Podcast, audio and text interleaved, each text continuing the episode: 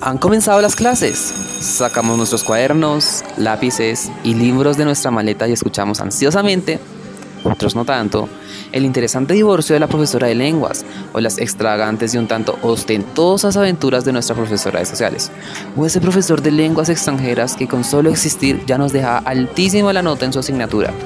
Pero mientras pasaba esto, no solo le poníamos atención a los profesores, veamos también cómo la pareja del salón se acariciaban y jugueteaban o bueno, siendo más realistas, se tiraban indirectas.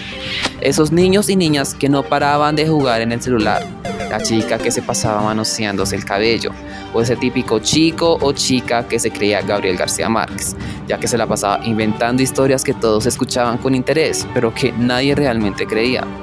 Y mientras esto pasaba, esperábamos el recreo o la salida, otros para divertirse y jugar, y otros simplemente para huir de sus problemas. En ningún colegio o escuela pueden faltar las subsociedades un tanto comunes y hasta clichés de todo grado. Una jerarquía social en la cual unas personas se congregan y asocian con otras de acuerdo a sus frecuencias o afinidades en cuanto a gustos, culturas u opinión.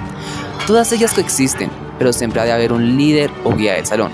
El grupo bully, los deportistas y todos los demás grupos o mini tribus escolares. Claro, es un tanto estigmatizador denominarlos de tal manera, ya que los encasillamos en un modelo estereotipado un tanto simplista. Pero que en el transcurso de esta serie de podcast manejaremos un modelo más psicológico y menos social, en donde estos grupos no se encasillen en términos simplistas y ciegos, sino que se reflejen las fortalezas y debilidades que por un lado o por el otro se dificulta ver. Abarcaremos las distintas personalidades que encontraremos dentro de un salón de clases, las fortalezas o debilidades que encontraremos en ellos y su introspección psicológica, o mejor dicho, extrospección los problemas de cualquier chico o chica adolescente y cómo los grupos en los que nos relacionamos afectan nuestro entorno y forma de vida. Esto es La Lonchera de Sal.